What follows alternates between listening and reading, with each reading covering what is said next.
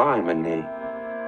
I've diagnosed some people. I think it's been pretty accurate. Definitely done my fair share of psychiatry work. I've prescribed a few pills, you know. Criminy. Hello and welcome. to this to- week's episode of Criminy. We're already messing up. Great. Classic. This is Criminy, your classy, classic Clasterson. Um, we are your hosts, Matt and Ange, and we're gonna tell you some things. Probably. Hopefully. Oh man, hopefully this actually records. Hooray! we can never do this without like a serious problem happening. So I mean, we are clumsy. cursed. somehow. Cursed. even. Our souls are cursed. Yeah, it was that Peruvian woman cursed us.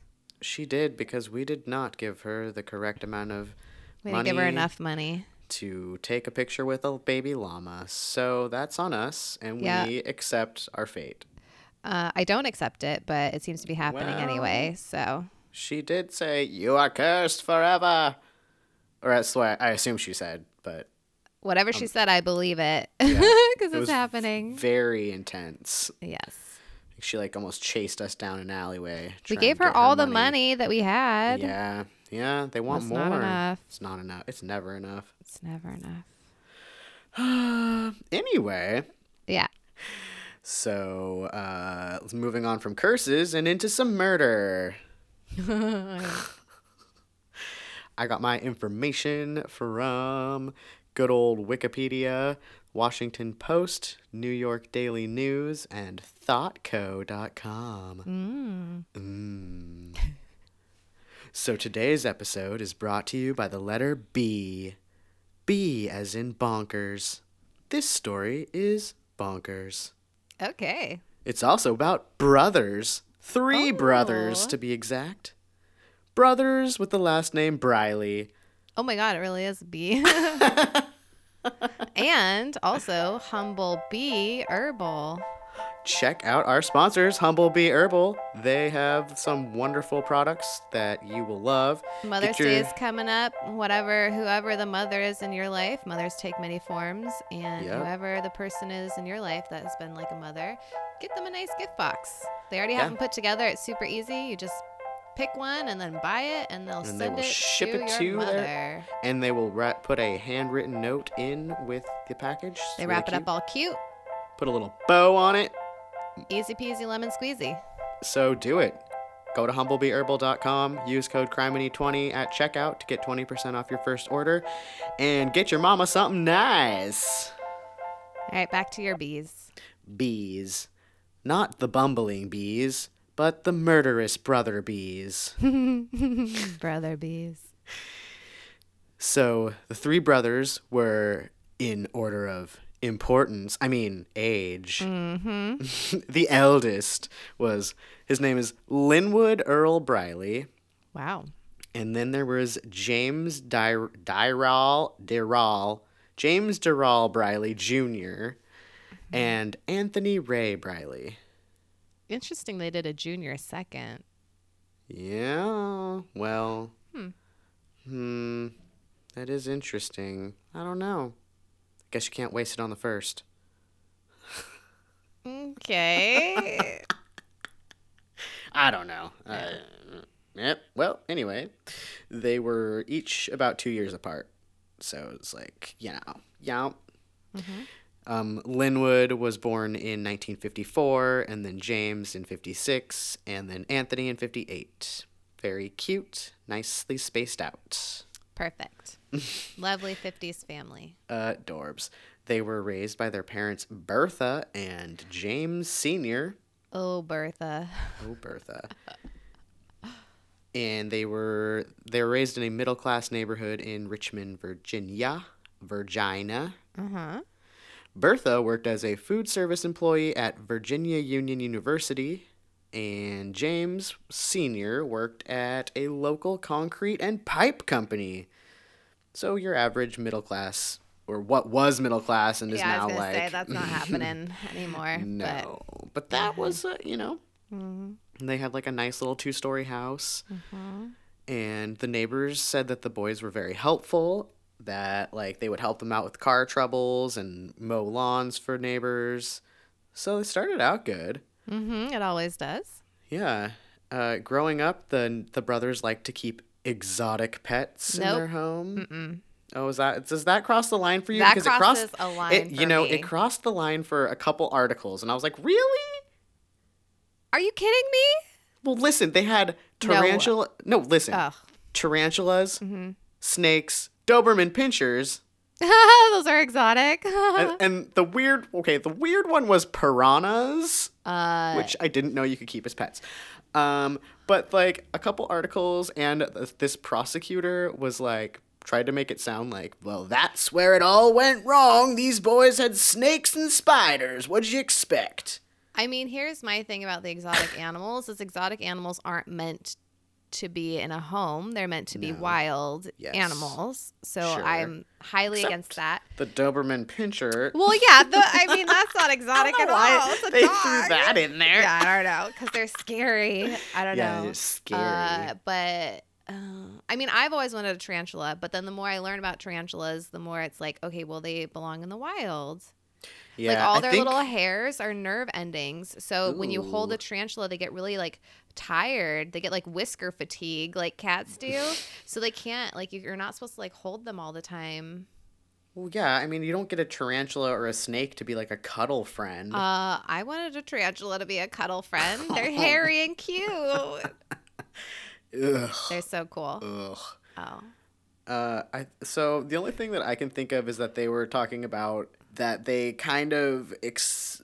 Well, I don't know where they got the source that said this, but that they were like excited to like feed the snakes like live creatures and stuff, Mm-hmm. And the then- piranhas too, I'm sure. yeah, Yeah. and then that's where it was like a little bit disturbing. But I mean, Mm-hmm. if you have a snake, you got to feed it. So, Well, maybe that's why you shouldn't have a snake.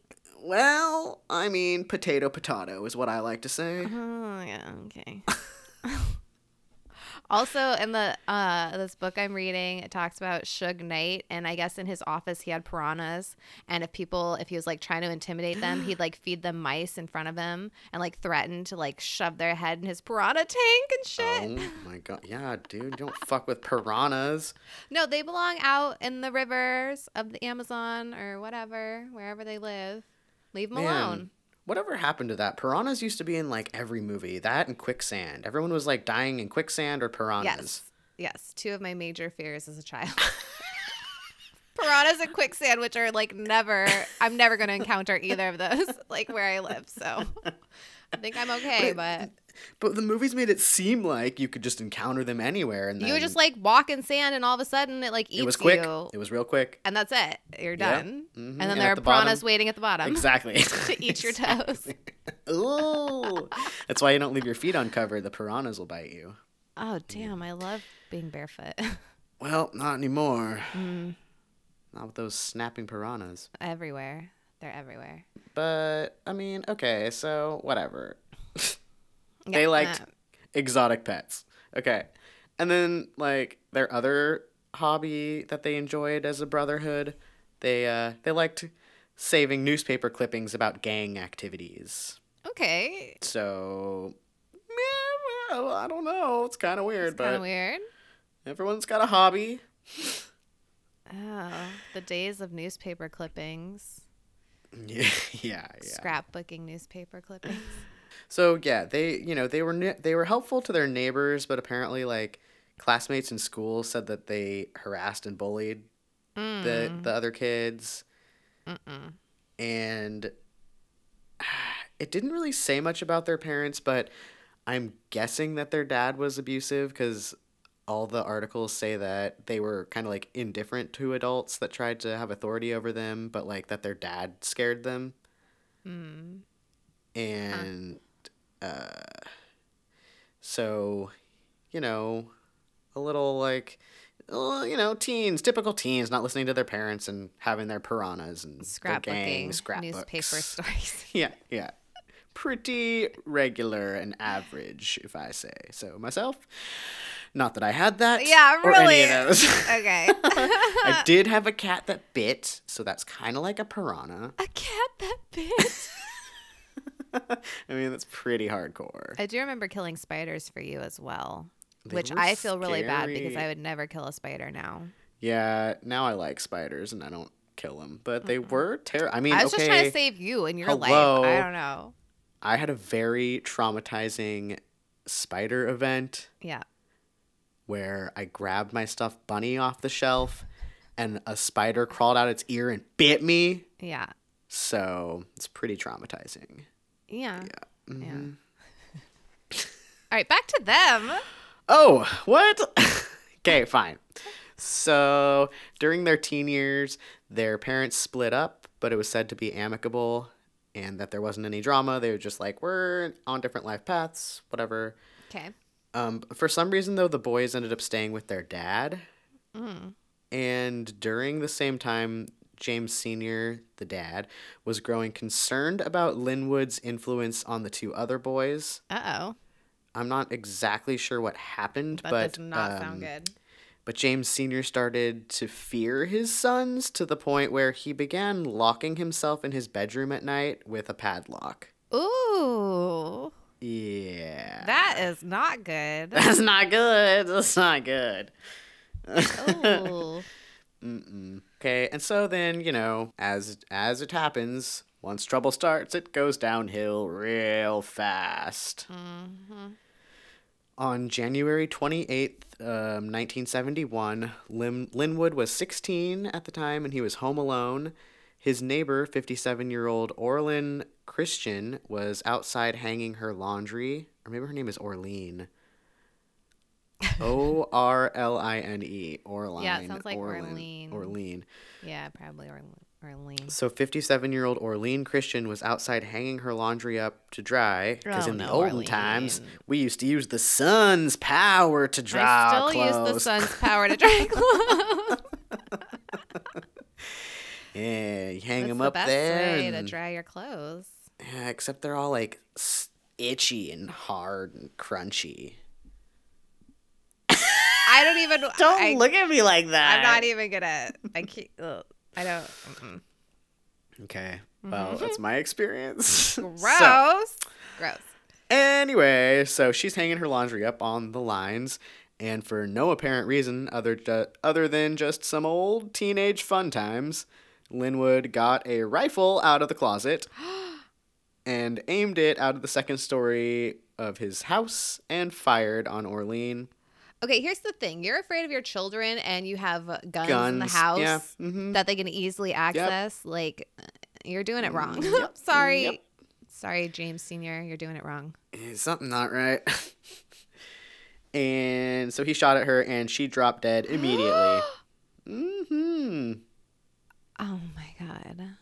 Somehow nobody saw or heard the gun go off. So when someone ended up finding her body, they just assumed that she had died of like a heart attack or stress because like her husband had died recently and she was like really stressed out about things. And I guess I don't think I don't think her health was like the best. No one Um, saw a gunshot wound? Yeah, not not really until uh yeah, until some relatives that were at the funeral home or whatever, they noticed this like red spot like on her dress under her arm and they were like, "Um, can you guys like just double check cuz that's weird." And they examined her body and they found a bullet and that that was the cause of death. Yeah, I think it was like a really small bullet and it like went in underneath her arm kind of because her arm was up just putting stuff hanging And when they're the like clothes. embalming the body and stuff, they don't notice. No, it was before the embalming. Like she was still in her like dress or whatever that she was killed in. Like they brought her in there and they were just like, "Oh, like it's probably just a heart attack." And then What yeah, a the relative was like, "That looks like blood." Yeah. Um so a detective, he went out to where her body had been found yeah. and kind of like he used a like a two by four as like a stand-in and kind of like drilled a hole where the bullet would have been on her and then he like laid it on the ground and he was like huh the bullet hole points directly to like the window up on in the uh, yeah where the crazy. what is their name? The Briley family lives. So, yeah, the detectives like got a search warrant for the Briley house, and when they went in, they found the murder weapon, and Linwood co- Linwood confessed when they were like, "We have the you know we have all the evidence. We have the gun. We have the bullet. We know that you did it. You were the only one here." And then he said, "I heard she had heart problems. She would have died soon anyway." So it wasn't a big deal. Yep. So you know, charmer. This poor woman just Uh-huh. doing her laundry and just happens to have like the worst neighbors ever. Yeah. Fucking Yeah. A. His attorney argued that it had been an accident and that Linwood was shooting at pigeons and didn't mean to sh- to shoot her. Why are you shooting at pigeons out your window? Well, you just, you know, like you do, shooting your pigeons out yeah, your window. that's okay. I'm just like in my time. neighborhood, fucking shooting pigeons. Yep. Totally fine. Well, I mean, something worked because Oh Lin- Linwood was found guilty Okay. of manslaughter. no. and he served a little more than one year in a reform school. Okay, I get that he's like a kid, Uh huh. but no. One year? Yep, in like a juvenile detention reform school or something, something like that. Uh-uh. Okay. You know, he was totally reformed, and that's the end of my story. Obviously. Okay, well, obviously he wasn't reformed, and maybe, I mean, maybe he was good for a bit, or he got good at hiding things because he. It seemed like he stayed out of trouble for a while. When he when went his- home after that, Yeah. When back his to brother. his dad's house. Yes, as Okay. Mm-hmm. far as I can tell. Um, when his brother James Jr. was 16, he served time in juvenile hall for firing a gun at a police officer during a pursuit Of him. of him. Yeah, he was being chased and he just fired a gun. Yeah. But um, other than that, there wasn't much. I mean, I feel like that's a big one, but I mean, it's a big one, but not compared to what happens next. oh shit. So there wasn't really much until 1979, which was the year the boys went nuts and terrorized Virginia. Shit. Yes, shit. On March 12th of 1979, the three brothers and an accomplice named Duncan Eric Meekins, and um, Duncan was like 16 at the time, and they're all like in their 20s. Duncan. Um, they pulled up to a house in Henrico, Enrico. Well, okay, it's Enrico with an H. Henrico County. Uh huh. okay. I mean, it's Virginia, so I don't know. I don't. I don't. Yeah, who knows? I have no idea. um, Linwood knocked on the door to a couple's house, telling the couple, William and Virginia Boucher, that they they were having car trouble and they needed to use their phone. Oh no. Once the door was open, Linwood They're just pull- preying on these totally like innocent, going about their business, trying to help people. Ugh, hundred fucking percent. hate them. You're gonna love the rest of this story then. oh fuck. So Linwood pulled a gun and forced his way into the house, um, and then he like waved his youngest brother Anthony inside. And when they were inside, the two brothers tied the couple up and searched the house for valuables, all the while dousing the house in kerosene. yep, yep. They're like looking around, doing a little splish and splashing of the kerosene, digging, digging, splish and splashing. They got, you know, whatever loot that they could, packed it up, and put it in the trunk of their car. So they got like a TV, a CB radio, Oh, boy. a pistol, and some jewelry. And then once they had their loot out, they lit a match and tossed it into the kerosene soaked house. Luckily, William somehow was able to free himself from the restraints and untied his wife. Oh my god. They were able to escape just before the house went up in flames. Like they had poured kerosene on Oh their my God. bodies. Oh my god. Unfortunately, their cat was not so lucky Oh, and ended up dying in the fire. Oh no. I know. Sorry to include that. And then on March 21st of 1979, the Briley gang once again forced their way into the home of Michael McDuffie, who was a 20 year old vending machine serviceman.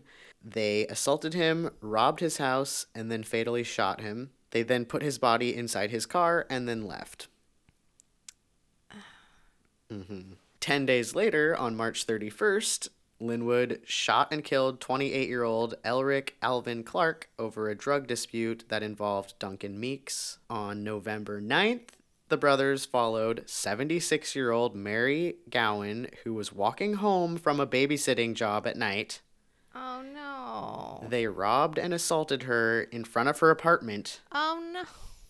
And then once inside, they raped her repeatedly and fatally shot her in the head. And they got away with a bunch of valuables that were in her house. Somehow, she survived the attack, but fell into a coma the next day hmm. and then died a few weeks later. Hmm. Yeah. And then on July 4th, or as we like to say, the 4th of July, or Fireworks and Hot Dogs Day in the United States. Uh, well, this has nothing to do with that dumb holiday that people over here celebrate. Anyway, the gang saw 16, sorry, 17-year-old Christopher Phillips near their car and they assumed that he was like fucking with their car or trying to break into it or trying to steal it or something. God. I mean, you know, when you look for a reason, you usually find it. Anyway, they see this kid near their car and they're like, that kid is up to no good. So they surrounded him and dragged him into a nearby backyard where they wrestled him to the ground as he was screaming for help. They beat and kicked him. And then Linwood picked up a cinder block and brought it down onto Christopher's head, smashing his skull in, and he died. This is horrible. I know. Well, I had to make up for the two cases that didn't have enough. I don't think you did. this is just awful. Sorry. Well, I told you, I warned you. It's bad. It's real bad. Yeah, it's real bad.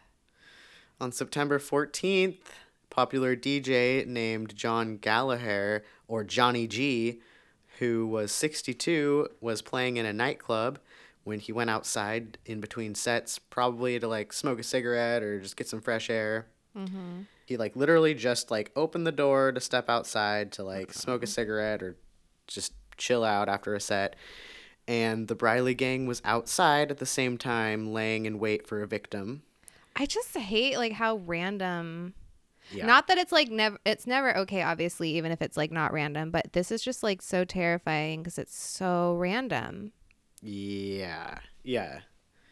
Which makes it even harder for police to connect. Well, yeah, because they don't The even have like the victims are like not the same at all. Mhm. They're doing Exactly. crazy other. Th- yeah, yeah, yeah. so they they had been out all night looking for a victim, but Oh, hadn't had luck up until this time. Oh fuck. So they kind of parked outside the club, and they decided the first person to come out of the, n- the nightclub door would be the What is their end game? Just like mayhem? Kind of, I guess. I could never figure it out. Oh fuck. When John came outside, they assaulted him and took him to his car and forced him into his own trunk of his Lincoln Continental.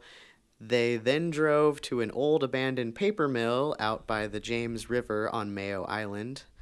Um, John was pulled out of the truck, trunk, the trunk, not the truck trunk, just the trunk, Just the regular trunk of regular the car trunk.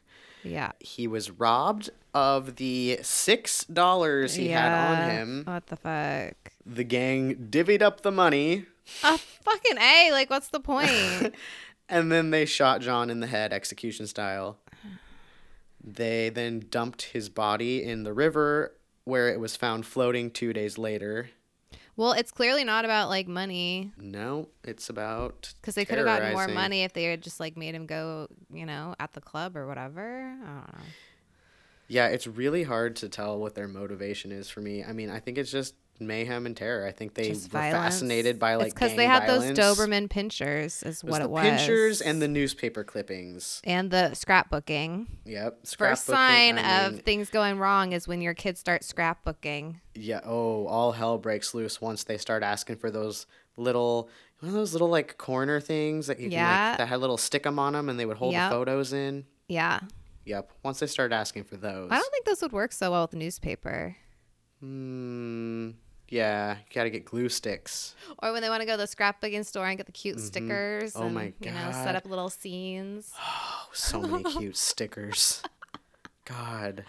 Uh, too bad we never had the patience for scrapbooking. No, We but have we, so did many have. unfinished books. we just had bad sticker envy. Just remember going to those scrapbooking stores and being like, I wish I had so much money so I could get these cute, sparkly dolphin stickers yes, or whatever all the, the, fuck it was. stickers, all the stickers, all the time. Yeah. So, I mean, I don't know. It's a slippery slope from sticker to slice them up and murder. Yep, that's what I'm saying. Be Yeah. warned, all you parents out there, once your kids want stickers, you Don't know. get them that sticker Don't book. get them a sticker book. That's the gateway. It's the gateway to the scrapbook. Then once you get the scrapbook, murder. Yeah. So, Yeah. mm, as long as we all know that. I mean, it's pretty logical, you know, to follow that to its rightful conclusion. It's very rightful conclusion. I don't know what I'm saying. Yep, okay. I like it. okay. Um, when when the gang was eventually caught months later, Linwood was found to be wearing John's ring. Oh, fucking idiot. So it gets. I'm not gonna say it gets worse, but it continues on. it continues It's, in badness. Yes. Uh, in poor taste, it continues.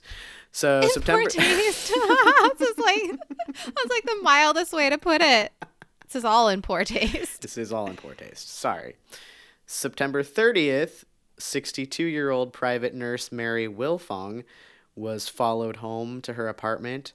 Once she got to her front door, the gang surrounded her and Linwood beat her to death with a baseball bat. They then stepped over her body and went inside the apartment to rob it of valuables. Five days later, on October 5th, the. Uh, not far from This is yeah. all the same year. This, This is, is all like, just happening like days. Yeah, between like, months Every like ten days, fifteen days. This one's five days after Mary was Right. murdered. Not So- far. Yeah, Virginia police are just like, what the fuck is going on? I mean, I'm sure that they have their fair share, bit, their fair share of like horrible Yeah, crimes sure. anyway happening. And then yeah, the bodies are turning up, but they're they don't seem connected. So it seems like they just have a bunch of open cases. So they're just running around free, Mm-hmm. doing shit. Okay. So this next incident took place not too far from the Briley home. Uh, brothers assaulted 79 year old Blanche Page, bludgeoning her to death, wi- and then they beat and stabbed her boarder, like this guy that was living at her house, Yeah. Who was 59 year old Charles Garner. Charles was beaten and stabbed with various weapons, including a baseball bat, five knives, a pair of scissors, and a fork. Yes, a fork. So this is just the four of them, right? The four of them going Yep. around. Yep. The uh, the scissors and fork were left embedded in his back. Investigators commented that the killing of Charles was one of the most brutal murders they had ever seen. What year is this? 79. It's kind of rep- reminiscent, reminiscent Reminiscent. Of kind of reminiscent. of the Manson murders, like the fork left in Oh, yeah. the body. Yeah. Ten years later. Uh-uh. Okay. I didn't even think about that. Mm. I don't think they did either, but I don't think they were doing much thinking. Copycats. Hmm. On October 14th, Duncan, the young the young gentleman that was following around the gang, the gang apprentice, if you will. The young Uh, gentleman? I don't think so. Yeah, no, the piece of shit little 16-year-old. He fatally shot 32-year-old Thomas Saunders. I think it was like a drug you know, some some kind of drug scuffle. Uh-huh. Uh, Linwood Linwood and James were also involved in that incident, but not The- Anthony. Drug scuffle. The drug scuffle. Drug shuffle scuffle. I was just gonna say that.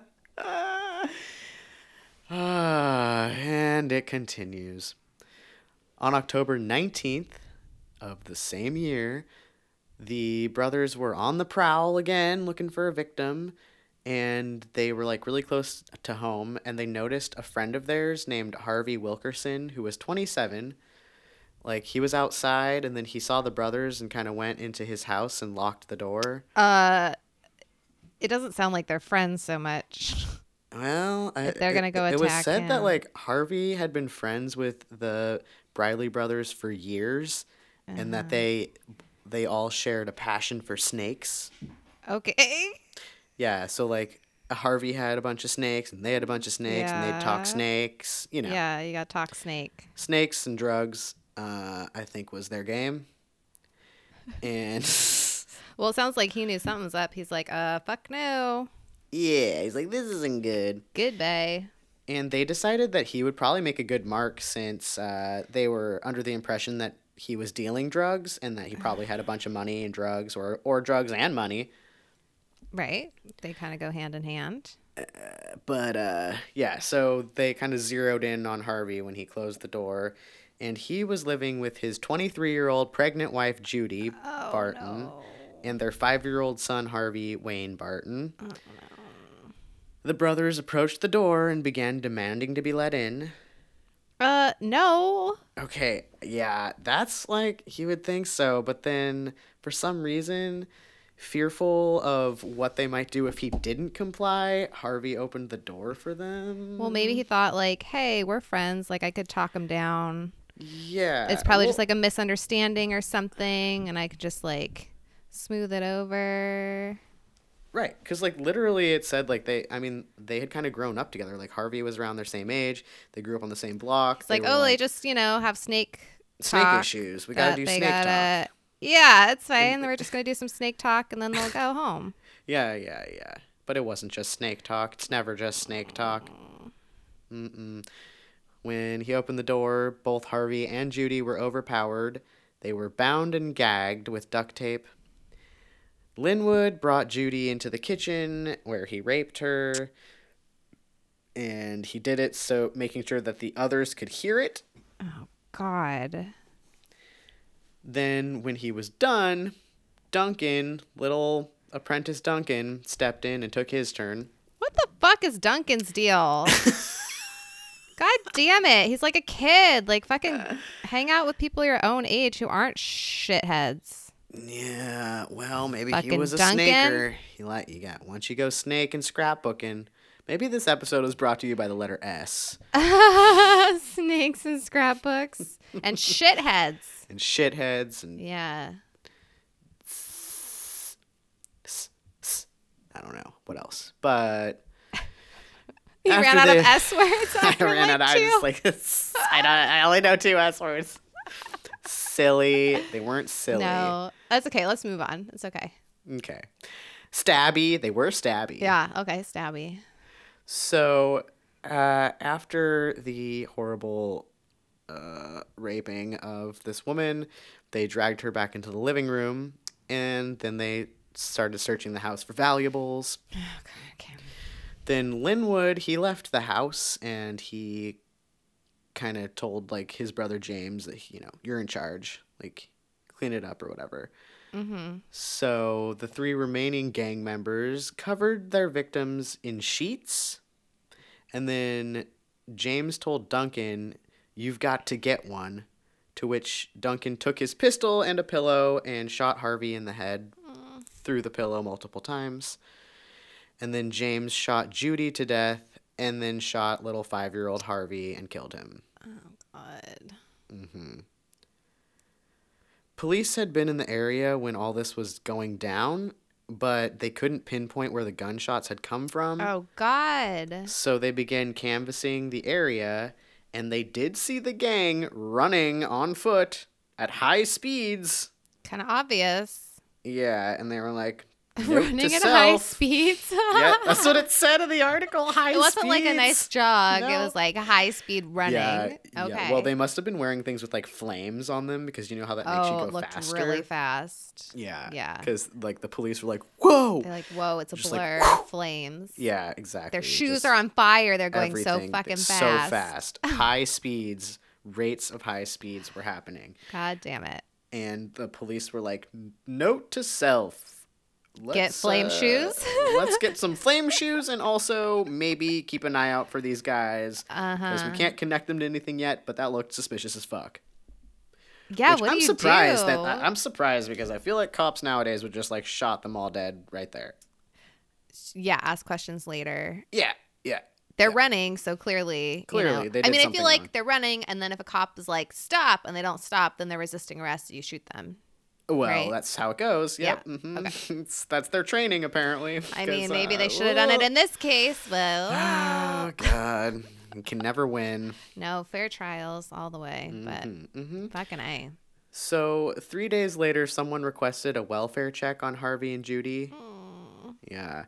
And as the police approached the apartment, they noticed that the front door was left open, and the officers walked into a traumatizing scene. Isn't that kind of weird though that neighbors wouldn't be like, "Hey, their door's been open."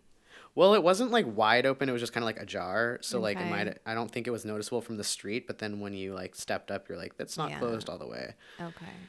Um, and before the Briley brothers left the house, they had released all of Harvey's pet snakes in the apartment, and also, well, I guess they had a couple things in common because also Harvey had some Doberman pinchers that were little little little pincher puppies Yeah. that were left in the house.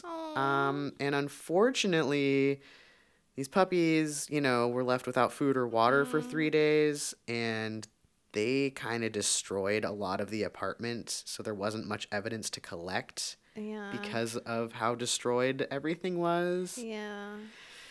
Uh, and animal control had to come and clear the snakes and the dogs before the detectives can investigate. What a day for animal control. Oh god, what a day for everyone that was involved. Well, because you don't even know how many snakes are in the house. yeah, that's true. So you don't know what you're looking for.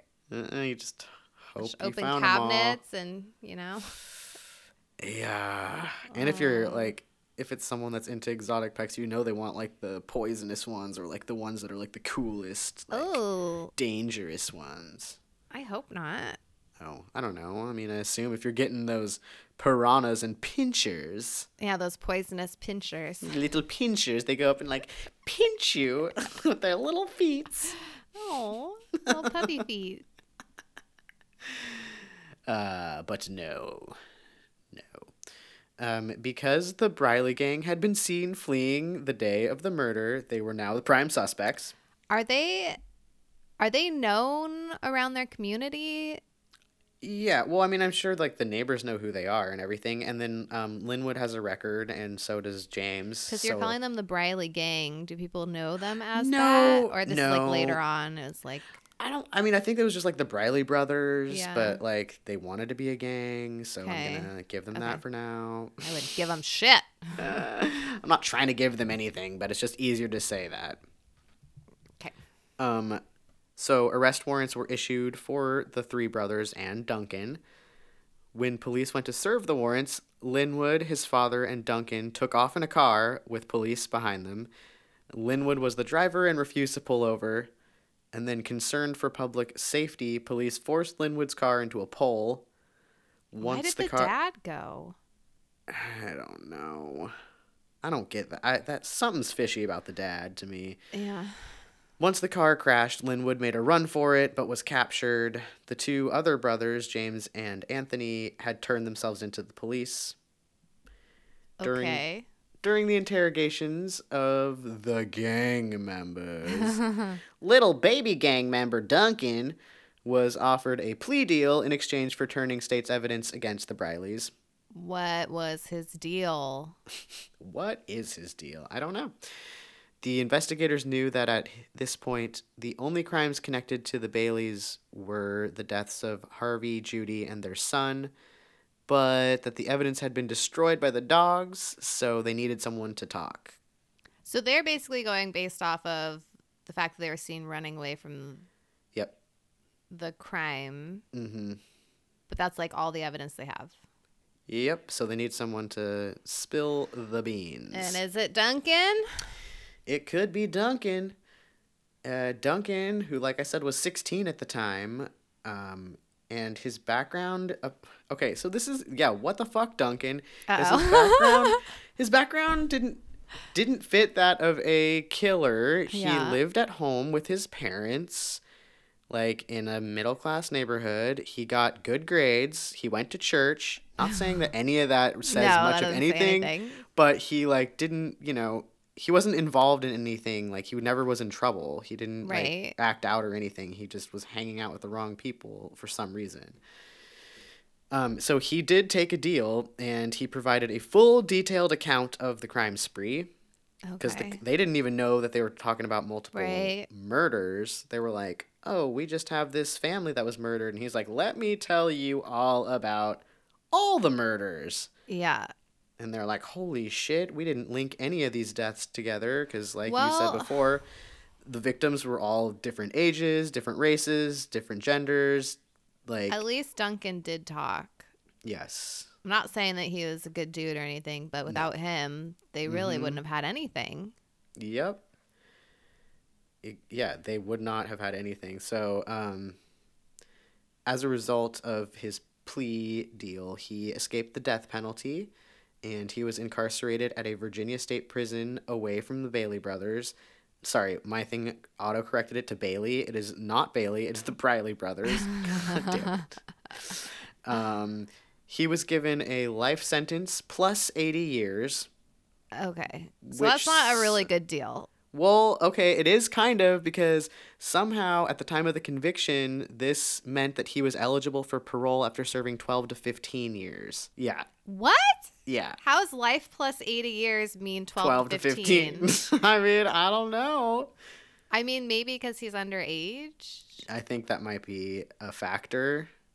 And they're like, if you do this deal, we'll like get you a good deal. But the thing is, like, that he's eligible for, for, Right, for right. parole, so it doesn't mean he's going to get it, Right. but he can try, so. Yeah. Wow. What? okay. Yeah, I don't know. I mean, maybe it was like his background of not having any prior stuff, and then I mean, I don't think the age, death penalty then- should ever be an option for someone who's under the age of like 18 at least. You Yeah. know, there, that shouldn't be a thing, but Right. okay. Okay, so the brothers weren't cooperative in the investigation. They were often arrogant and defiant. What is their deal? What is their deal? Ah, Okay. whoa. Yeah. I don't know. I don't understand what their dad's deal is. I don't get their deal. I don't know what the dealio. Why? Yeah, what's the dealio? Scrapbooks. That's the dealio. That's the only thing that I can find that's, you know, very peculiar in there. Very suspicious. Very suspicious. um, so one detective, he was like actually, I think he was like retired, and like they'd been trying to get stuff out of the boys for like a while, and they couldn't get anything. So this one like super seasoned detective came back on and was like, ah, let, let me take a crack at him. Yeah. And um, he was actually like friends with John, the DJ who had been murdered. Oh, yeah. And he said that when he was interrogating Linwood, not getting anything from him, he noticed that the ring on his finger was Oh. John's ring. In fact, he knew it was John's ring because he was with John the day that he bought the ring, Wow. and that it was like a very specific like what are the chances? Uh huh.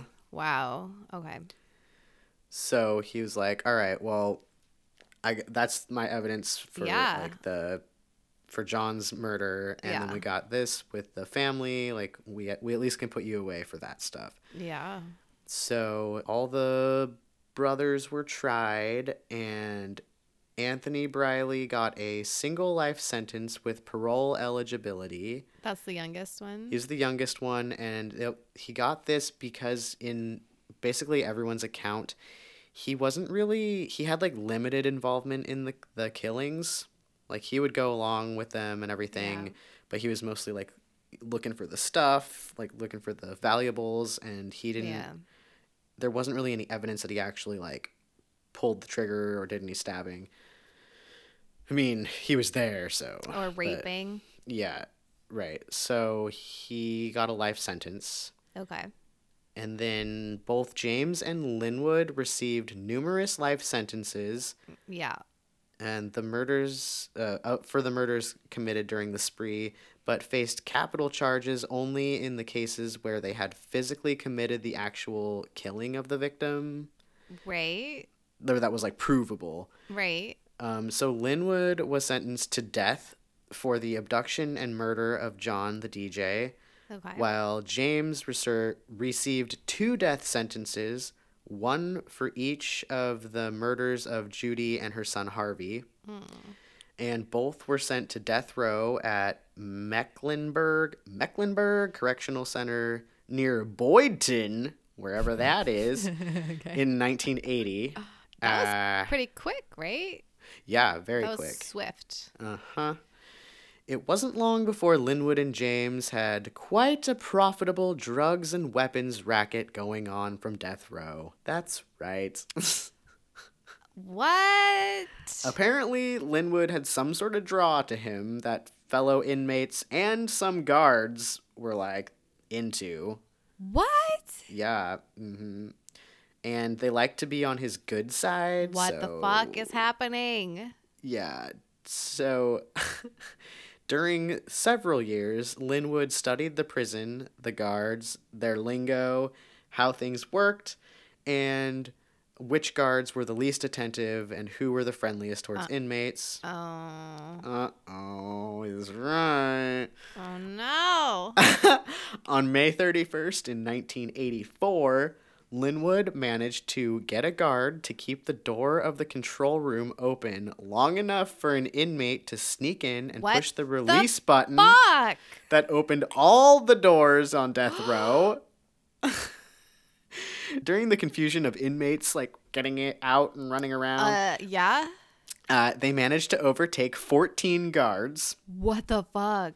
They ordered the guards to strip naked, and Linwood, James, and four other inmates put on the guards' uniforms.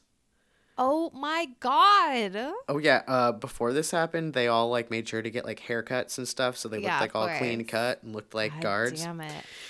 Yeah. Uh, so they put on the uniforms, and then Linwood wanted to like kill a couple of the guards just for funsies. But a couple of the other inmates stepped in and they were like, "No, you're not killing them. Like, you can go do what you want, but you're not fucking What killing the people fuck right now." is happening? I, I know. Okay. So the six who were in the guard uniforms, Oh they grabbed a stretcher and they put a TV on it, like a. just- Okay, we gotta steal something while No, we're like on no, our. no, Oh, okay. Okay. no, no. It's even better than that. Okay. So they put this TV on a stretcher and then they covered the TV with a blanket. And pretending to be guards, they radioed an emergency call and said that they needed a van to remove a bomb from death row. what? They, for some reason, they doused the blanket covering the TV with a fire extinguisher. So like, this is the eighties. This TV had to be like bulky Yes. as fuck, right? Heavy. That's why they needed like six of them to carry the stretcher. this thing is huge. What the fuck? Yeah, and then they had like, you know, their fire extinguisher doused blanket covered TV on their stretcher and they're like running out and they're like, "Oh, it's the bomb. Quick, get it in the van." And then the prison people are like, "Oh my gosh, here's the van. You better Okay, get it I out." like how they're all like, yeah, this is totally something that could happen. That someone could drop a bomb off that big, a huge in the prison without anyone bomb. noticing or like checking. I don't know. I guess they're they like let- building it inside. Yeah, they're just letting their inmates run around. It's Like, like, well, they were in shop class. We thought they were making lamps, but apparently they're making bombs. I don't know. It's so strange. I don't understand. fuck? We, we gave them C four, but we're I don't know. So yeah, they were able to get into a van and How is this even possible? they drove away, and it took uh, it took a half hour for prison officials to realize what had happened. And that six extremely dangerous men had escaped. It took them. It took these guys less than two hours to escape what was considered an escape-proof prison. If you're gonna name things like the unsinkable ship yeah. and the escape-proof prison, right. you know shit's gonna go Also, bad. I just feel like if it's escape proof, then shouldn't they have been like, okay, they call it a bomb thing? Wouldn't they be like, yeah, right? There's no way you're sneaking anything out, and there's no way you're sneaking a bomb in there. What if it is a bomb and you're just gonna let it explode? We got to get into the bomb van, Oh my god. And then which is like kind these- of like a, a bomb van is kind of like a mom van, but like Right. less orange slices for the team. And wait, okay, mm-hmm. so then it's like these guards are risking their life on taking the bomb. Like they found the bomb, they put it on a stretcher, they called it in, and then they're gonna run outside with the bomb and put it in the van. And everyone's like, "Yeah, this Yes, is totally this that's- makes sense." That's how you. How Not like do you let's get try rid and of a bomb? evacuate the prison. You know, let's What- all go into the yard. What are you gonna do? Eva- you're gonna let all these prisoners out? Yeah, like into the yard. You know, don't they have like fire drills like at schools? Fire it's like everyone meet by the fence, even though you know that's like not gonna be safe. But it's like basically that's all you you can only go by the fence because we're all locked in anyway. That is a good question. I don't know if prisons do fire drills.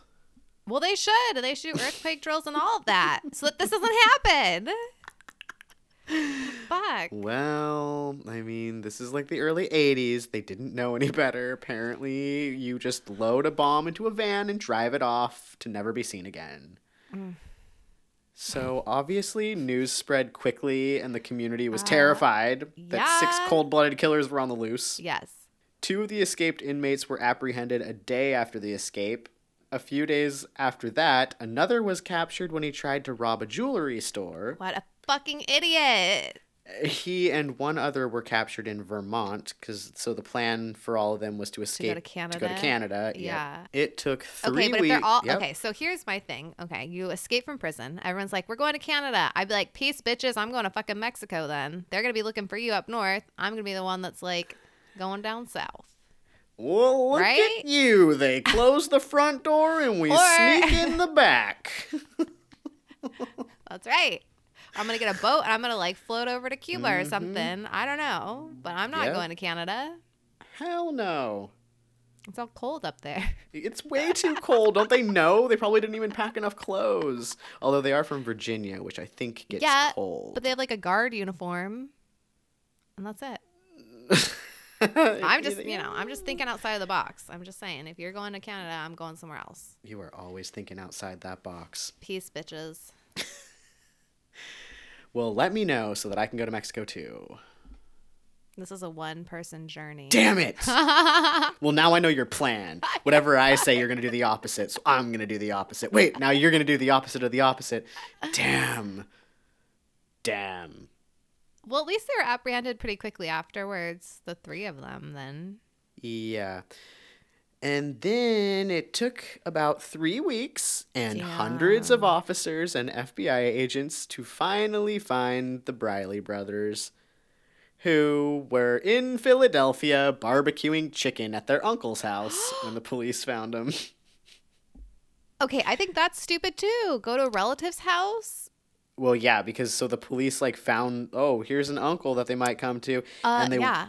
They wiretapped his house, his phone. Yeah, obviously. So okay, They were they're like, not "Oh, the brightest. smells group." like good barbecue." I bet they waited till the barbecue was cooked and then they went in and got them so they could bring the meal with them.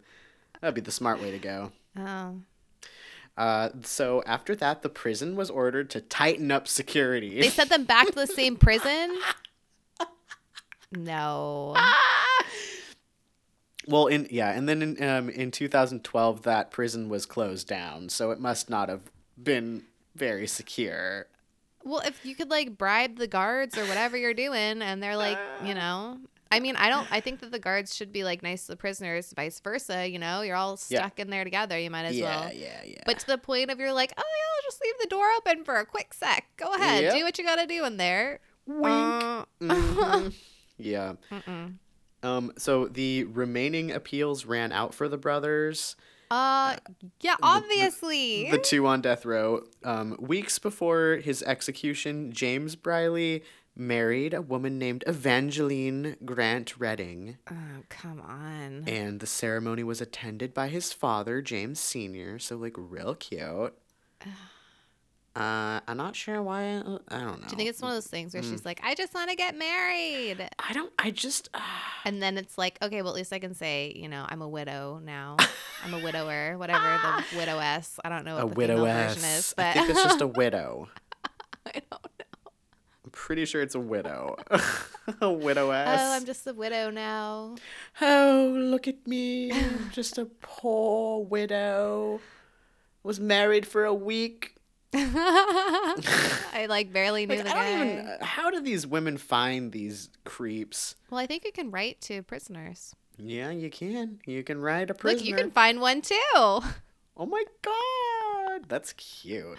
I'll attend the wedding. Oh, nice. Okay, I'm, well, I'm holding you to it. Don't you dare go to Canada or Mexico. I'm going to Mexico. Mm, sneaky. On October 12th, 1984, Linwood was put to death by electric chair, and James followed him on April 18th, 1985. That's Lit- pretty quick. Yeah, yeah. Nowadays, people are on death row for like 30 years Ever, and shit. yep, It's like, mhm. wow.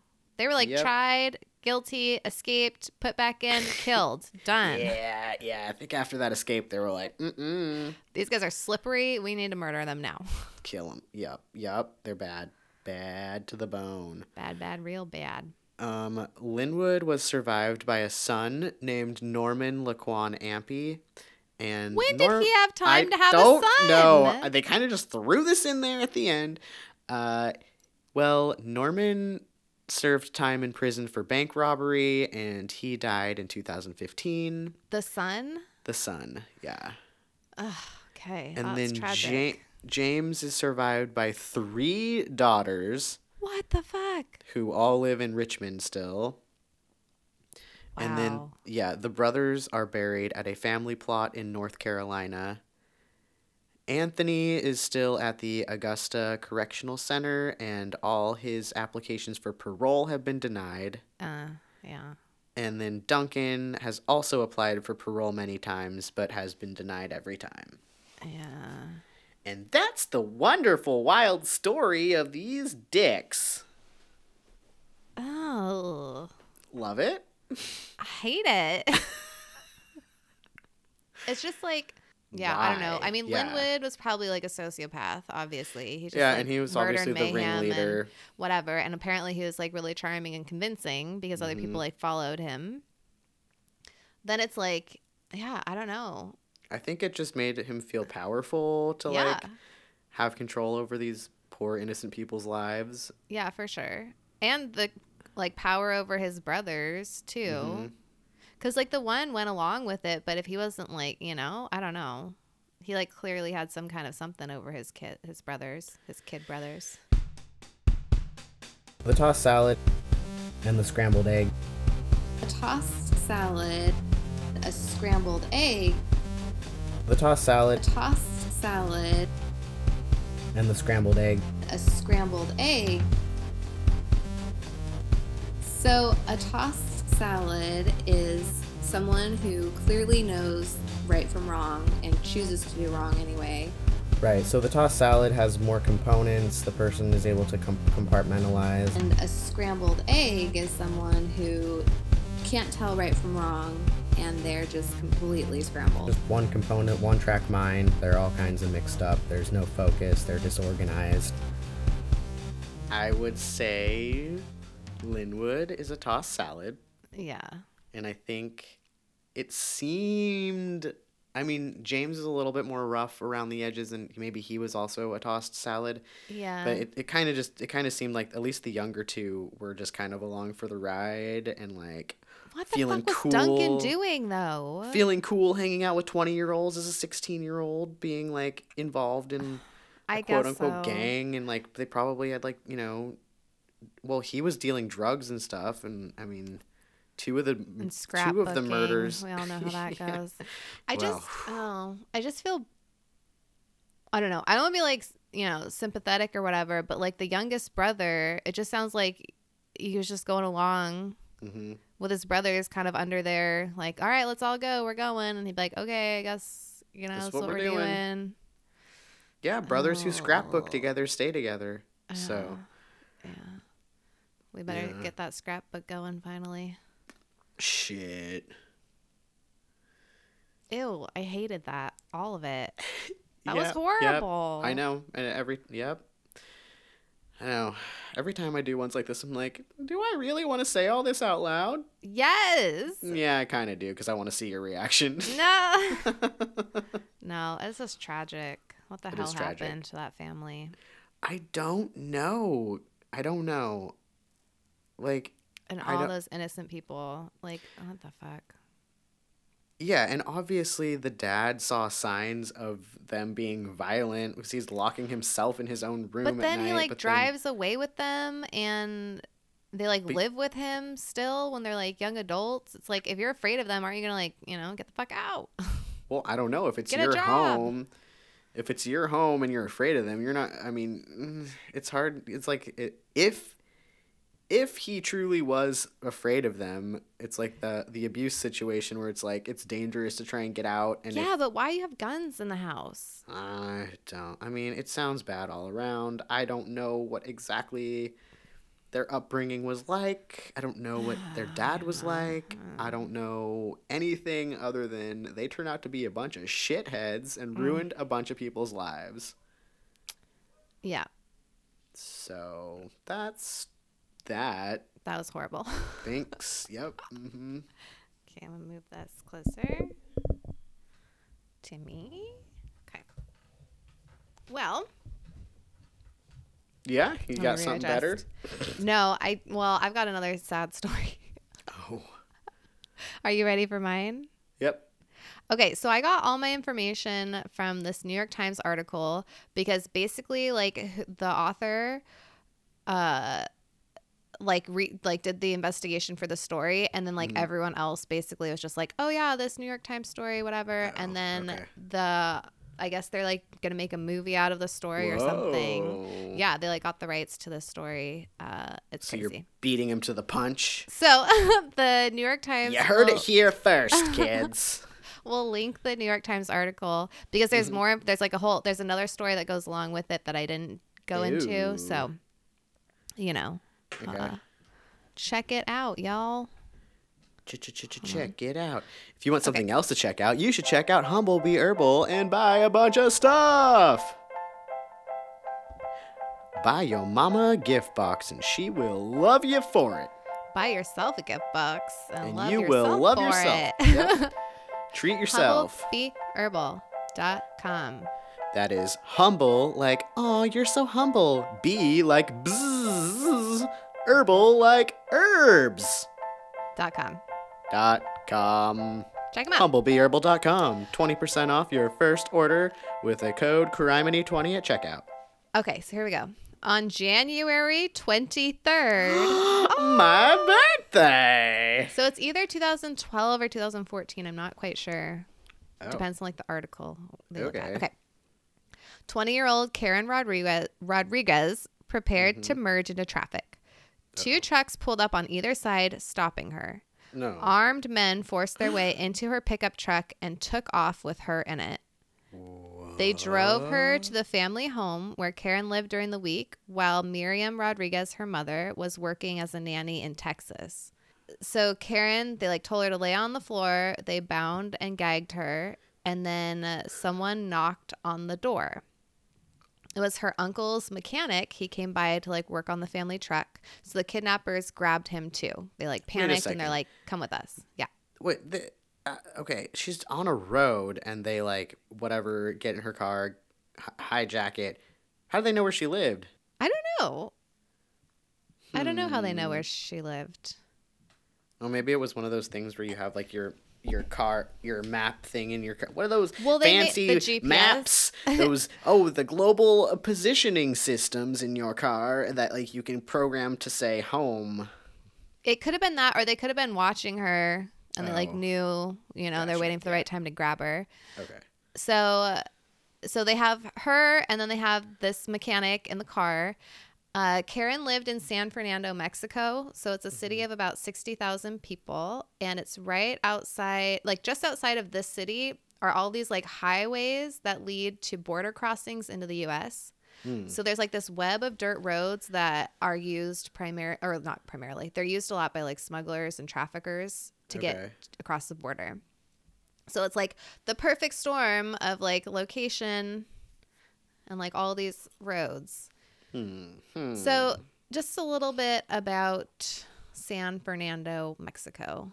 In 2010, federal authorities discovered the corpses of 72 Central American migrants at a ranch on the city's outskirts.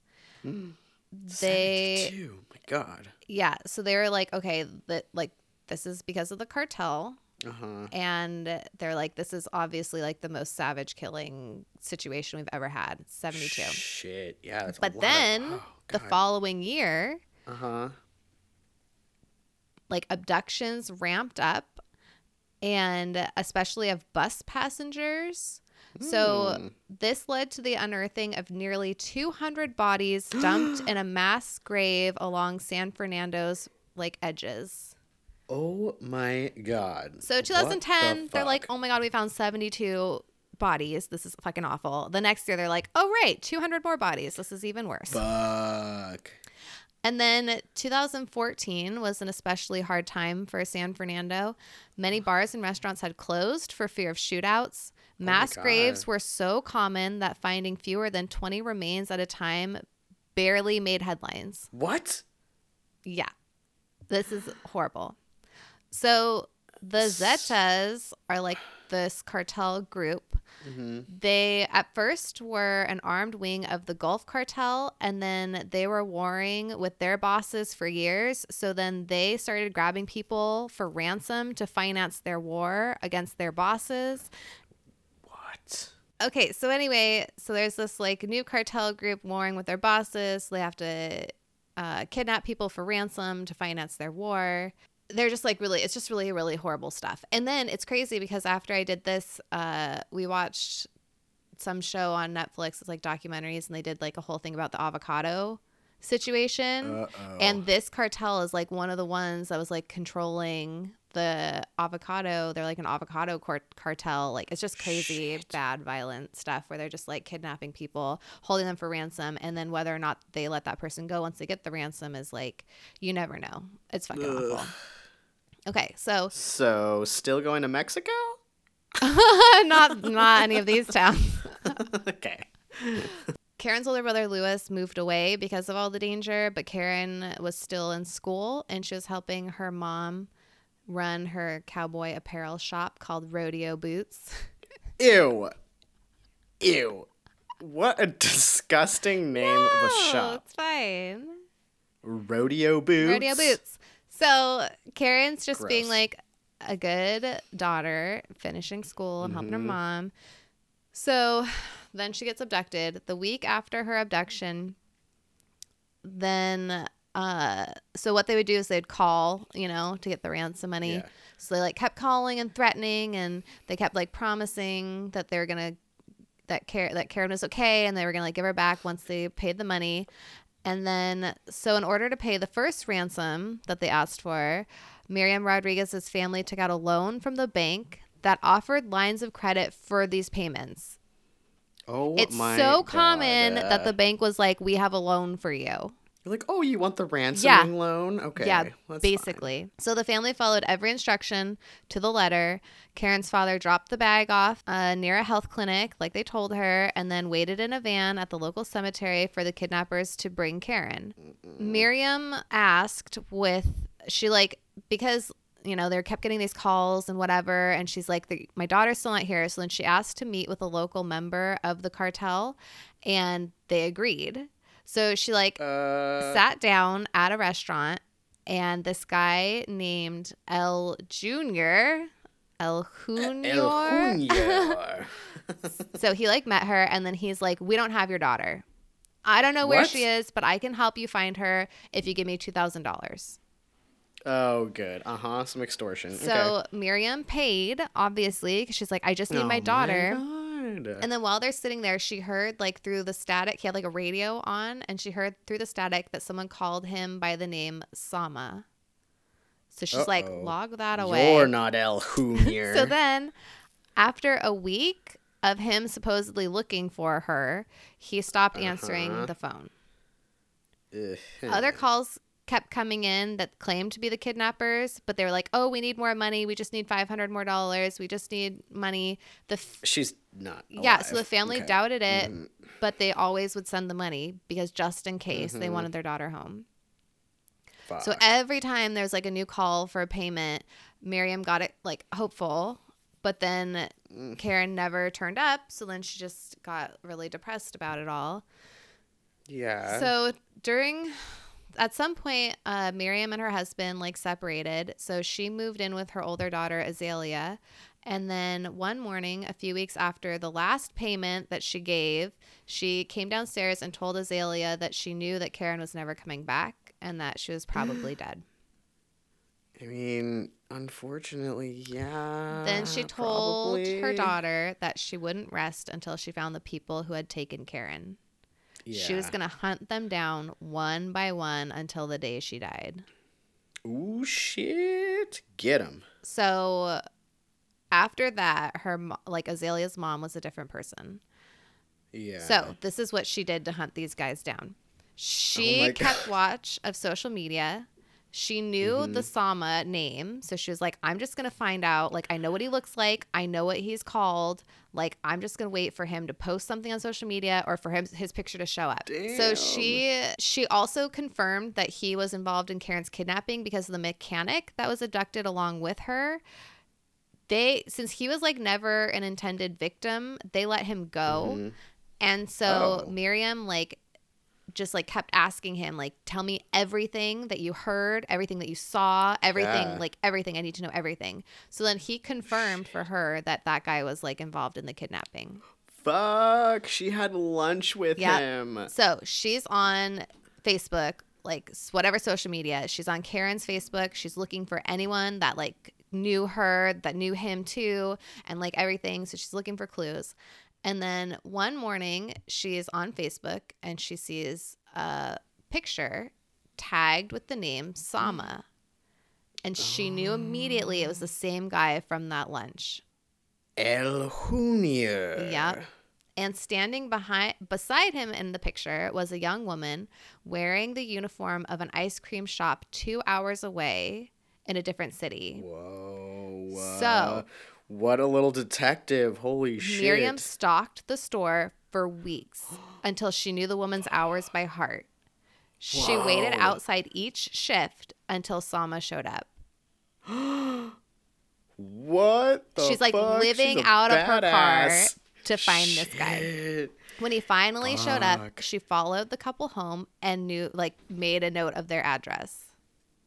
Oh my god. But like the police wouldn't do anything because all she had Yeah. Mm-hmm. was a location. She's just like, I know th- I know this guy was involved. I know where he is, but she needed to get more information before police would do anything. So she cut her hair, dyed it bright red so that Sama wouldn't recognize her from their lunch that they had had. oh my god. Then she put on a government uniform that she kept from a, an old job that she had had at the health ministry and like had a lo- an official looking ID. So she spent like a day conducting a fake poll of the neighborhood until she got basic details on one of her daughter's captors.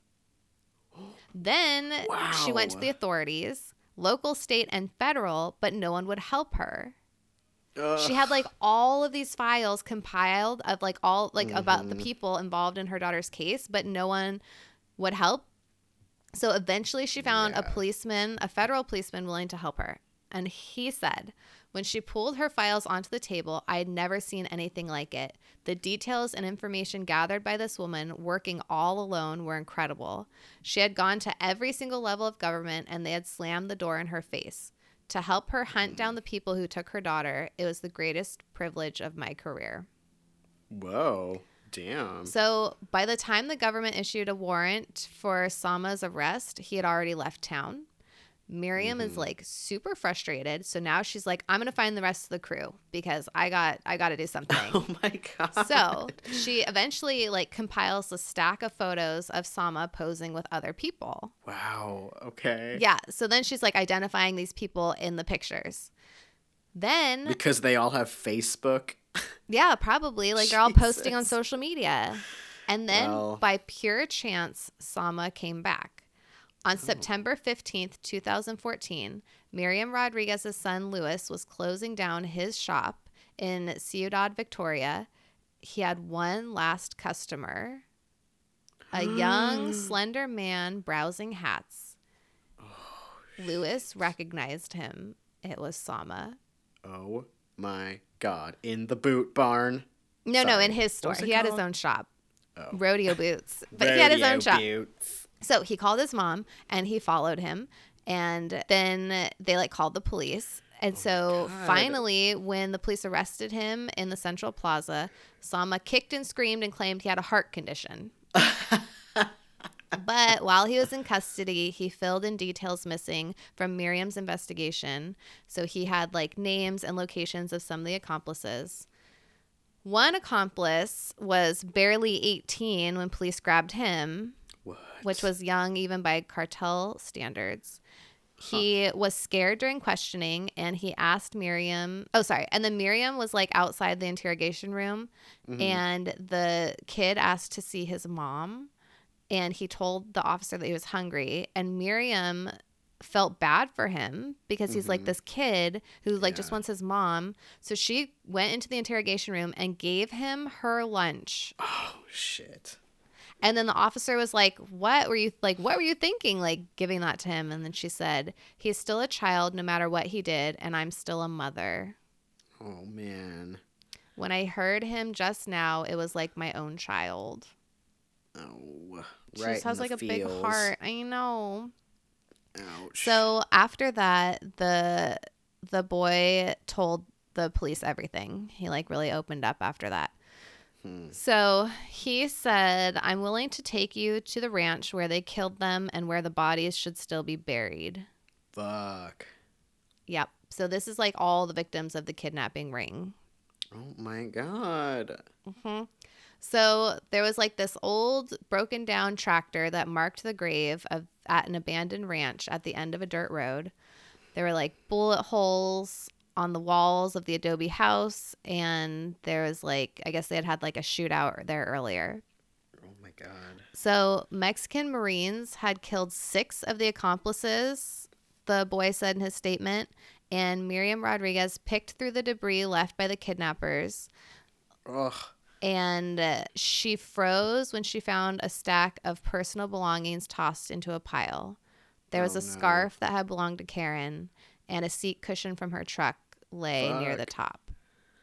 Oh god. And she's gotta find it. Like she. Yeah. She. So, forensic agents claim that Karen was not among the dozens of bodies that they identified at the ranch, Mhm. but Miriam knew that was wrong. She's like, I've seen her stuff there. She's got to be there. So she fought the government on on this point, and then the following year, a group of scientists found a piece of femur belonging to Karen. Oh my god. So even Do you think after that, like- all of this, she like prevents. She's like, here are the people who did it. My daughter was kidnapped. She goes to the site. She's like, here are her things, and they're like, no, her body wasn't there. And then she's like, no, it was. And then they're like, oh yeah, actually, you're right. Her body was there. Do you think that like the government was just scared of the cartel, so like they're like, well, it, like if we can prove that she was there, then we are gonna have to like investigate this case, and it's gonna we're gonna have to like bring the cartel in, and it's gonna be like real tough. I don't know if it was. So we might as well just say like, oh nope, we didn't find her. I don't know. I don't know if it was that or like there were so many bodies that they just like didn't have the funds or the time to like test Mm. DNA or like I don't know. I don't know what it is, but it just seems like this whole time like no one's trying to help her except for that one police Yeah. officer. Everyone else is just kind of like, well, Well, yeah, like happens they're- every it's the cartel. I don't know. We can't go snooping around. You want us to get shot? Yeah, or maybe they're paid off, or I don't know. I Yeah. really don't even know what's going on, Yeah. but it's just like not good. Mm-mm. So on the drive back from the ranch, Miriam passed a barbecue restaurant near the start of that dirt road, and she said that she had eaten there with Azalea only two days after Karen's kidnapping. Hmm. And there was this other person there that she had known that was at the, at a table by herself. And so Miriam went and said hello to her, and she was like, "Did you hear about Karen?"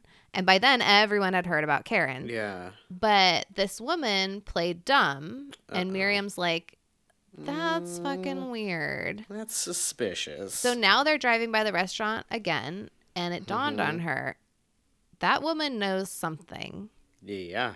Maybe she was even watching the ranch in case like police came like she knows something Shit. she had known this woman ever since she was a little kid uh, i guess she was abandoned by a sex worker at the local brothel and Oh. miriam used to give her karen's old clothes Oh my god. she like clothed this girl Okay. So Miriam raced home and then drove and then went back to her research and discovered that this woman was involved romantically with one of Karen's kidnappers, who was in prison for an unrelated crime. So just as she had with the ice cream shop, Miriam waited for weeks outside of the prison during visiting hours until the woman finally showed up. The police came and arrested her, later discovering that some of the ransom calls had come from her house. what? So she took care of this woman, and this woman is like participating in her daughter's kidnapping. So she's hunting all these people down herself. And obviously, like the trail is growing faint with time. Some people are mm-hmm. dead, some are in jail, some are still in the streets, but they're like living their lives. They've already started new lives. And so she went to a small hometown of about 13,000 people and paid a visit to some kid's grandmother. Mm-hmm. And the grandmother told her that her grandkid had always been in trouble, but now he was going to church. So Miriam knew that this kid was involved in her mm-hmm. daughter's kidnapping. Yeah. So she started going to church. Oh my god. And soon enough, she found him there. Hmm. And when the police came and arrested him inside the chapel, the parishioners couldn't believe it. Hmm.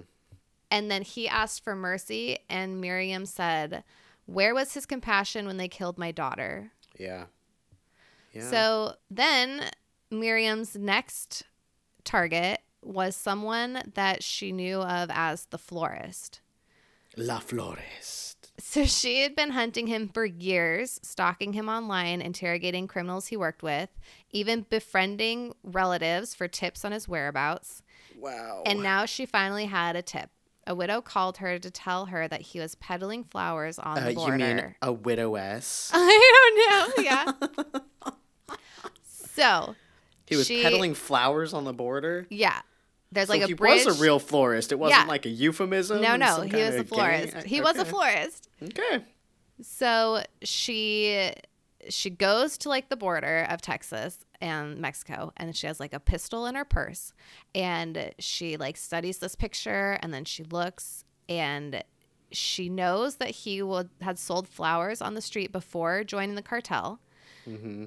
And then then now he's like on the run and back to selling flowers to make ends meet. Mm-hmm. She like gets ready. She puts a trench coat on over her pajamas and a baseball cap Oh. over her hair and a gun in her purse and she goes to the border to find the florist because she heard that's where She he is. She's like, I'm she- going. Sorry, but she took the time to put the gun in her purse and her trench coat on and her hat on, Yeah. but she stayed in her pajamas. Who cares? You're hunting choice. down your daughter's killer. Who cares if you're wearing pajamas? She's like fucking going. I mean, I'm not saying it's tacky or anything. I'm just saying you'd think you'd want something a little bit more like No, she doesn't care. rugged to, you know. She's like, got a trench coat and a baseball cap. How much more rugged can you be? Well, you don't know when you gotta like tuck and roll and like. Yeah, pajamas are like the easiest thing to tuck and roll in. They're like I loose don't know. and They're maybe they're a little bit too loose. It might like trip you up. What kind of pajamas are you wearing? Parachute pants. Tripping you up. okay, so she gets to the border. Then on that bridge to Texas, she's like looking at all the vendors, looking for a flower cart. But that mm-hmm. day, instead of flowers, he was selling sunglasses. Oh shit. So she found him. She got a little too excited, a little too close. He recognized her and he ran. Oh. He sprinted along this pedestrian pass and uh, Dropping sunglasses as he went. yeah, Leaving Miriam- a trail of sunglasses. He's like, he's not wearing his pajamas, so he doesn't know how quick she is. Miriam, 56 of the time, she chases after him. She grabbed him by the shirt and wrestled him to Fuck the yeah, ground. Miriam, then she him. jammed her handgun into her into his back, and she said, Oh, "If you move, I'll shoot you." yes. So she held him there for nearly an hour, waiting for the police to come and arrest him. Hell yeah. Okay, so in three years, Miriam captured nearly every living member of the crew that abducted her Holy daughter for ransom. She had captured the born again Christian dude, the flower salesman, someone that was a taxi driver all of a sudden, a babysitter, someone turned into a babysitter. Like all these people uh, living like, there. Like, you don't, I mean, if you don't know that they're like kidnapping and murdering people, it's like, what the hell kind of gang is this? You got a florist, a babysitter, a Christian, a born again Christian. Well, it's kind of like what I'm kind of thinking is like these are the lives they had. Then the gang started, the cartel Mm-hmm. started, and they're like, I can make quick money Yeah.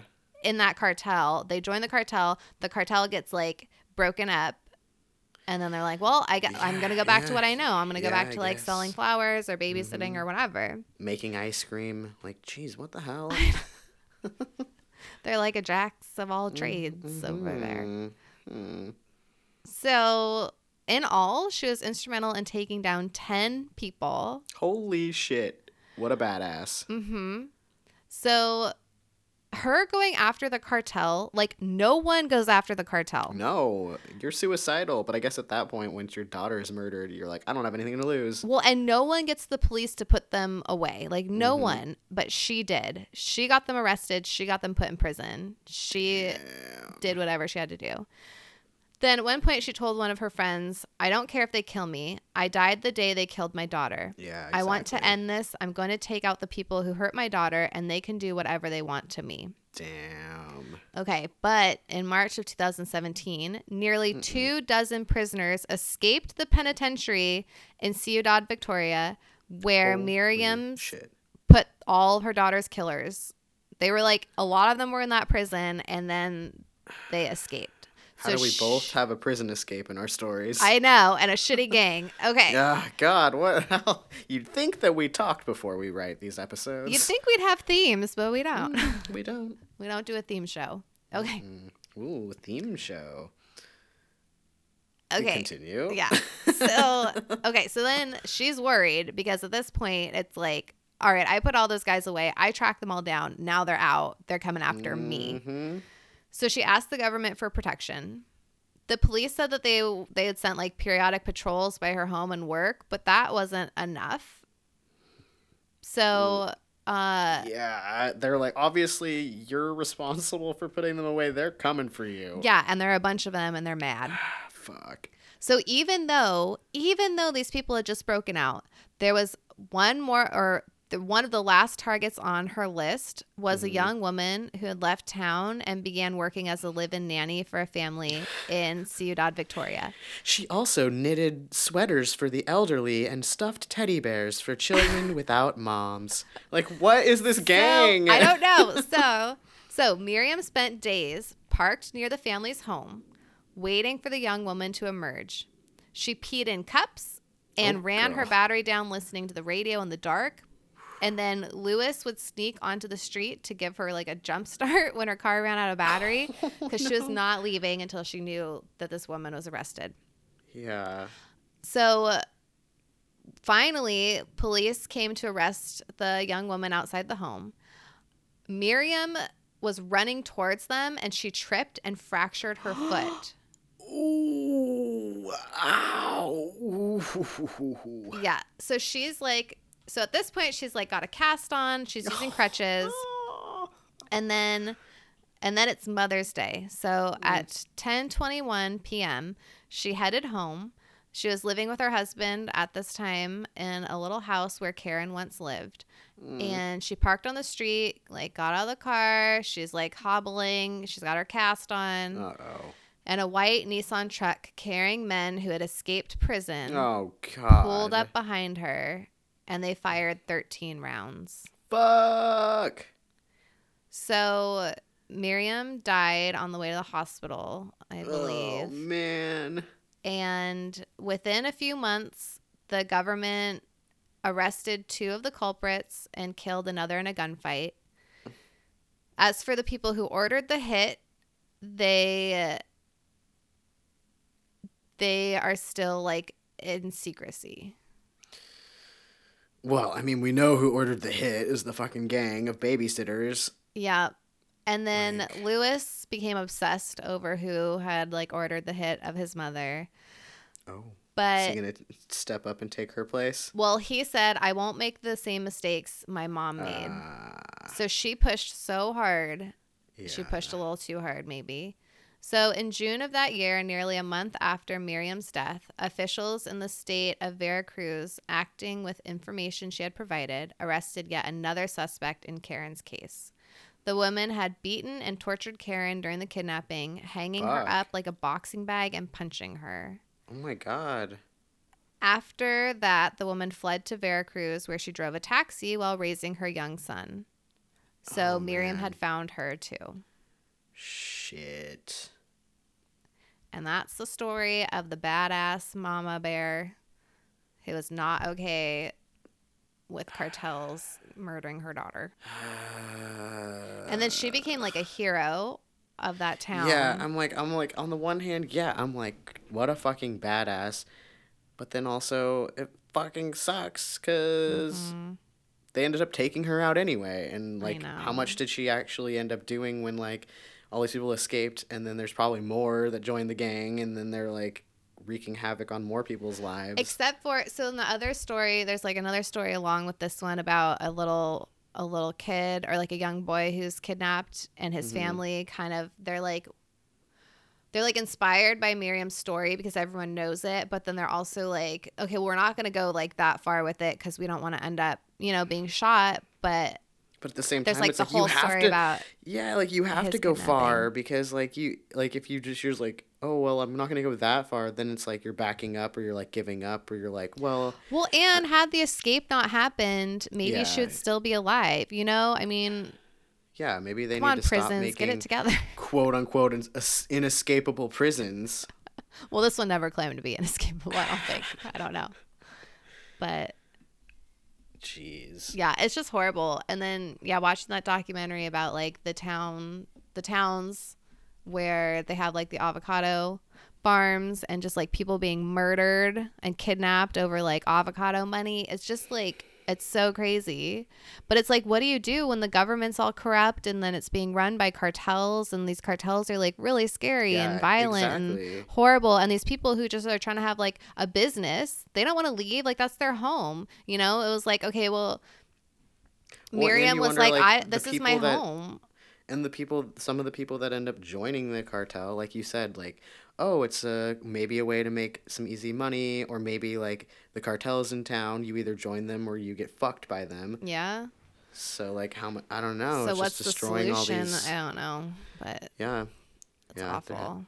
Uh, it's just to be some kind of heavy crackdown. I don't know. I don't know. I don't know. But long story short, Miriam's a badass and she Yeah. went after the people. And like what? She's like such a detective. I know. Sitting outside people's houses, like peeing in cups. She's like, I'm gonna get these motherfuckers.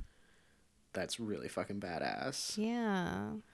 We should all be Miriams. I just wish it I just wish it was better for her in the end. Yeah. yeah.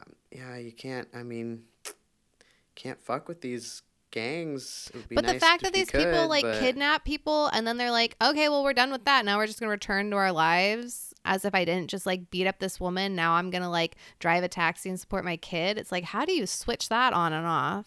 Well, and it makes me wonder how, like, obviously the cartels have their hands in a bunch of things, but if, like, the banks have loans specifically for these, and I'm sure they're getting interest for these loans, Yeah, like, it makes me think that the cartels got their fingers in the banks, too. It's like, you're, you, you know, any way to make money off of it. Like, Well, that's fucked up that yeah. the banks are, like, making money off of this stuff. Well, one of the avocado stories, this guy has like a farm and he's like, yeah, we haven't been here for like years because because like a few years ago I was like working on someone else's farm and I was kidnapped and Oh my God. and that like traumatized me and then like a couple years later like my brother and father were kidnapped and they like they wanted like 5 million pesos or like 10 million pesos or something he's like we could only get together so many and we still owe 1.5 million like on the money we borrowed to pay for their ransom yep. and it's like what the fuck yep. they're just people trying to like live and have a good life Mhm. and i was like Yep. what the fuck Yep. and then everyone wants a cut it's like Everyone jesus wants money. Money fuck makes money. the world corrupt. It is the great corruptor. Yeah. I hate that. Yeah. I know. Two horrible stories about Two really horrible stories. bunch of fucked up people trying to look cool in their fucked up babysitters club gangs. Yeah. We're all life is hard. We're all just trying to live it. Like give each other a break. God damn. Yeah, stop kidnapping people. We're all just working hard trying to live. Ugh, that sucks. But speaking of badass mothers, if you want to give your mother some love this holiday Mother's season, Day. I don't. This Mother Lover Day. treat her to you. Treat her to a gift box from Humble Be Herbal, or put together your own box and they'll gift wrap it just the same. Check them out. Humblebeeherbal.com. Promo code CRIMINY20 for 20% off your first order. It's super easy. Do it. You'll not regret it. It's gonna be great. All right, shall we lighten the mood? I'm gonna lighten the mood with some criminy sex. And now for the portion that we like to call Criminy Sakes, where we tell you silly stories about crime that make you forget the terrible things we just told you. Oh, I saw uh I don't know where it came from, but on Reddit there was this one story about this couple who like showed up to some someone's mansion cuz they God told them it was their like dream house and God told them that they could have their wedding there. So they just like invite all these people to have their wedding at this like mansion and the homeowners had no idea. What? They didn't ask for permission. They didn't ask anything, but the but the bride was just like, "Well, God told me that it was going to be okay." And they're like, "You can't just show up at our house and like have a wedding here. What the fuck?" Well, to be fair, God did say it's okay. So, as long as it's not gay. So, so true. so carry on. No, I don't think they were allowed to carry on. What I think- I think they were pretty pissed. Well, God is gonna smite them down. Smote them. Smote them. God will smote them. Smote them. Mm. Smotems. Anyway, that's my uh, tidbit. I like that. That's uh, almost a Oh, also, did you know that uh, the word avocado comes from the oh shit, I forget which language. The some languages word for testicle, and they liked it better because they used to be called alligator pears. They liked avocado Which better. I mean, alligator pears is also Or a word testicles. for alligator testicles. So. I got some real alligator pears on that one. That's what, uh, yeah. It's actually what they say when they're, you know, dog shows and stuff, I think. They're always checking those. shows. Yeah, you know, they like always checking like their that alligator pincher's got some good alligator pairs. We got to make sure Yeah. those alligator pairs are still hanging, or else that Yeah. dog doesn't count. Yeah, they're always like poking and prodding those poor little dogs. Like, hmm alligator pairs. I'm gonna start calling testicles that now. I like that. Yeah, Yeah, it's really uh put a smile on my face. that's so gross. Okay. Um, um, okay, this one is from rd.com. I don't know what that is, but I found it there. All right. Mitchell Deslade walked into a Baton Rouge, Louisiana hotel and asked the clerk for a room. The clerk wasn't a clerk. He was a state trooper, and the hotel was actually a state trooper station. That's when Deslade was arrested and charged He's with like, driving "Yeah, while I'll give you a room." yeah. We got some Yeah. bars on it. I hope that's okay. Yep, yep. He found himself a nice room for the night because uh, he was definitely driving drunk. hey, a free room? Though? Hey, I, bet they gave you a sandwich the next complimentary breakfast. Not too Yep. bad. Some slop. Everyone loves some slop. Oh my god, that's ridiculous. Okay, and then this one is from the same source, rd.com. Joseph Goat's alleged attempt to rob a York, Pennsylvania bank met with some snags. Cops say the first teller he tried to rob fainted, and the next two had no more cash in their drawers. Fed up, Goats walked, uh, he stormed out, threatening to write an angry letter to the bank. So What are you gonna say? I Tried to tried to rob rob, you. one Your lady fell over, inept. wanted no money, One star. would not rob here again. Hardest bank to rob. I came in all prepared, and you Yeah, I guys had my note could not handle it. Fumbled, Oh my god. completely fumbled. Better get it together for next time. And then this one is a little bit longer. It's from folkspaper.com.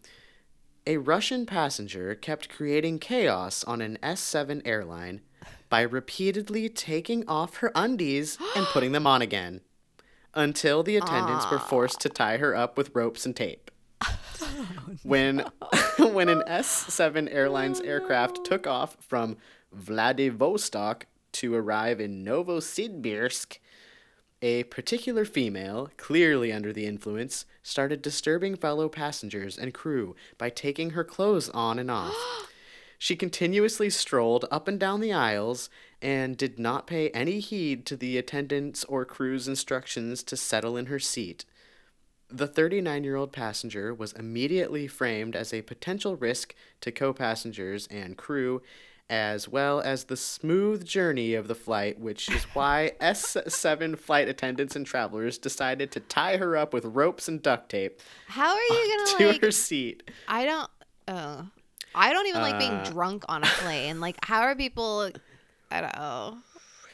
Uh, the decision was taken as a clever way to settle the environment and prevent the airline from diverting and wasting fuel because that one troublesome passenger. They're like, we'll just Before- tie her up for the rest of the journey. Don't Yeah. stop. Let's keep going. Well, uh, we got some duct tape and some ropes. Who I don't know. Whoever packed the duct tape and ropes.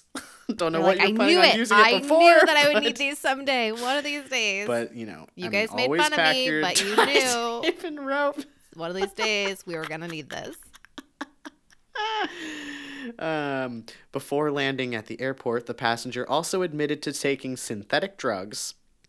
The flight crew used the seatbelts to halt her head, while ropes and duct tape were used to prevent her arms and body from moving. Now, I thought airplane seats were uncomfortable already, and they never had to belt my head. So shit. The six hour long flight continued its way, where upon landing, the cabin and flight crew called the police to arrest the passenger for traveling under the influence and posing a potential danger to oh others on board. God. But yeah, you're right. What an uncomfortable flight. I mean, Okay, you're trapped. strapped down. You're trapped in this like airplane in the air, and you're gonna do Yeah. drugs before you get on. Yep, and your uh, brain is in some kind of loop where you like take your clothes off and then put them back on. But you know, when you're like on like mushrooms or something, and the concept of clothing is just so weird, and Yeah. you put a sock on, and you're like, "Did I do that right?" Yeah. You Yeah. got to do it again, and you like take it off and you put it back on, and you've been doing it for an hour and a Yeah. half. And it- yeah. Well, I'm pretty sure one time I got on a plane, and the guy standing in front of me, like as we were. As we were getting on, I'm pretty sure he was on some kind of hallucinogen. His pupils were like huge, and he would just like turn around and kind of like smile at us, and I was like, Oh. "Oh," and then he like kind of laugh, and I was like, "Uh," and I was like, "How the fuck are you gonna eat something, go through security, hope it doesn't Oh kick in until you're at your gate, because good luck finding your gate when you're like tripping balls, and then you're gonna stand in line and be stuck on an airplane for hours, yeah, in a tiny chair that even the smallest of us don't fit into, tripping." tripping. No, thank you. Wait till you land. Jesus. I can't. I cannot imagine. Like I said, I can't even be like tipsy on a plane without feeling very uncomfortable.